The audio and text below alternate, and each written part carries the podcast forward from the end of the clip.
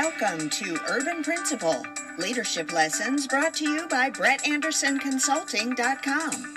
And now here's your host, Brett Anderson. And welcome back to another podcast. We are on episode 135, season 3, and I'm calling this Enthusiasm and Needs because everybody's getting ready to start school again, and leadership is getting excited, principals are getting excited, uh, teachers are getting excited, the staffs uh, the staff are returning to buildings and getting ready to open again. And I wanted to share a few different things tonight. Uh, remember back to the Wallace Foundation, and they talked about um, how principals affect students in schools, and that was a systematic or systemic, uh, yeah, systematic th- synthesis of two decades of research. And uh, remember, they talked about leadership behaviors and skills and a lot of the things they talked about were engaging instructionally focused interactions with teachers, building that productive climate, uh, which is also encompasses uh, generating that enthusiasm, uh, facilitating collaboration in professional learning communities, which again, uh, fostering that enthusiasm within the staff and managing personnel and resources strategically and then managing skills and giving uh, teachers and staff the resources they need and to support instruction and human human development and relationships, all the different skills needed. And I wanted to share uh, something powerful from Norman Vincent Peale. You know, he's one of the power of positive thinking gurus, of course, uh, years back, and he, his his materials are still pertinent today, and they're um, often insightful. And I wanted to share uh, some reading from his uh, book on uh, The Power of Positive Living. I know I've done that before. Um, this one's from the chapter on Get the Fire of Enthusiasm Burning. Uh, life is not all fun and easy going. Far from it. There are many rough times, but sadly, we too often let the hard times dull our enthusiasm, and that is dangerous, if not fatal, to our lives. Enthusiasm is one vital element that the successful believer possesses in abundance. He or she uses it in meeting responsibilities, in succeeding on the job, and in involving in solving daily problems. We have been naturally endowed with enthusiasm. It is as native to us as laughing or smiling. The word enthusiasm derives from two Greek words, en and theos, which mean in God or God within. Enthusiasm and theo, God within. When one gets enthusiastic, the entire personality lights up. The mind becomes sharper, more intuitive, the entire life force and creative ability are enhanced. Such a person is motivated, makes an impact. As the philosopher A.B. Zu uh, has written, before water will generate steam, it has to boil. An engine won't move an inch until the steam gauge registers 212 degrees. The person without enthusiasm is trying to move the machinery of life with lukewarm water. Uh, only one thing can happen he will stall. Remember, enthusiasm is electricity in the battery. It's the vigor in the air. It's the warmth in the fire. It's the breath in all things alive. The su- successful man has enthusiasm. Good work is never done in cold, uh, cold blood. Heat is needed to forge anything. Every great achievement is the story of a flaming heart. When I think back on all new developments of past years, an enthusiastic man or woman was responsible in every case. And this is a good little story he shares, and I think I'll, I'll share that because it's only a couple pages, and I think it'll hit uh, the mark with you as well. Uh, for example, take Bill Bowerman, who was the world famous track coach at the University of Oregon from 1948 to 1973. His teams won two NCAA titles, were runners up twice, went undefeated 10 seasons in dual meets, and for 16 of those years were in the top 10 of the nation.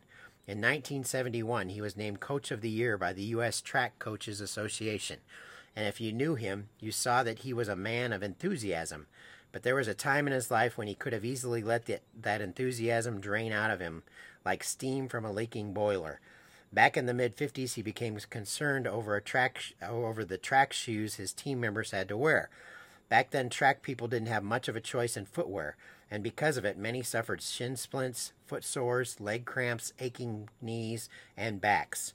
In studying how people run, Bill could see that a new type of athletic shoe was needed something with a heel wedge for better support, a lighter sole with more stability and traction. In the evenings, while his wife was washing supper dishes and his three boys did their homework, he sat at the table, the kitchen table, designing a shoe he felt was right. When he was satisfied, he sent his design to leading sports good companies. All turned him down. Uh, nobody likes to rock the status quo, do they? And we've talked about that on this show. Uh, they don't like to change. So they all turned him down. Some felt the new design too risky. Others claimed they were already making a fine product. One snappily told him since they weren't telling him how to coach, he shouldn't be telling them how to make track shoes. Ooh. That last turn down left him discouraged, and his enthusiasm for developing a new track shoe flew out the window. However, some days later, while giving new team members a pep talk, he heard himself say, So I want you to do your very best, not just for the prize, but also for what the very trying will do for you. Victory is doing the best you can. When he finished, he realized he was also giving himself a pep talk on enthusiasm. Somehow, in some way, he says, I decided to get those shoes made, even if I had to make them myself. And that's just what he did. With advice from his local shoe repairman, he made patterns from brown paper grocery bags. Then he cut out white kid leather for the uppers, reinforced them with nylon, set removable spikes in the soles, and glued everything together with a strong adhesive. When the shoes were completed, he handed a pair to one of his track stars who put them on, ran around the track, and didn't want to take them off because he was afraid he would not get them back again. Bill Bowerman enthusiastic, enthusiastically continued to develop new designs, even using his wife's waffle iron once to come up with a waffle sole for a jogging shoe. In the early 60s, Bill Bowerman, with a former student and track star Philip Knight, started his own company. And that was the beginning of the famous Nike track shoe. So we know where the story goes from there. He created Nike shoes at a time when nobody uh, said that he need they needed a shoe at a time that nobody said it could be done better. So as you're returning back to your schools and your leadership roles, remember there are always ways to improve. There are are always ways to make things better. Um, be that infectious leader with your staff. I also want to share something from John Maxwell, the Daily Reader. And this one's on teach people to be self enlargers. It had been said that the goal of all teachers should be to equip students to get along without them. The same can be said of leaders who seek to enlarge others. As you work with others and help them to enlarge themselves, give them what they need so that they learn to take care of themselves. Teach them to find resources, encourage them to get out of their comfort zone on their own, and point them toward additional people who can help them learn and grow.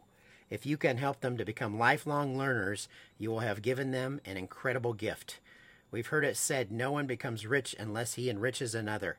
When you enrich others by helping them grow and enlarge themselves, you not only bring joy to them and yourself, but you also increase your influence and their ability to touch others' lives. And that's what we ultimately want is better teachers and better staff members.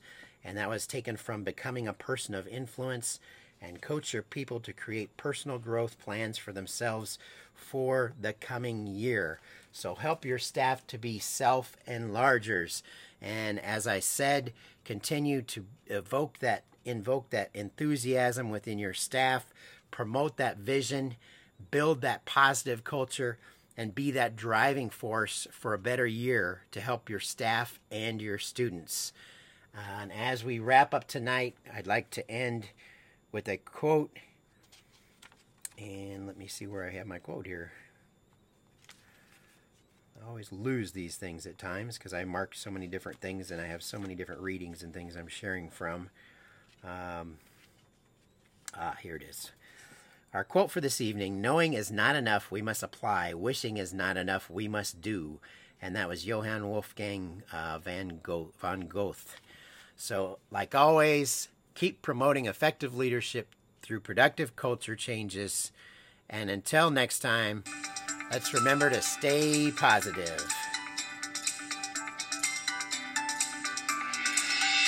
You've been listening to Urban Principal Leadership Lessons brought to you by BrettAndersonConsulting.com.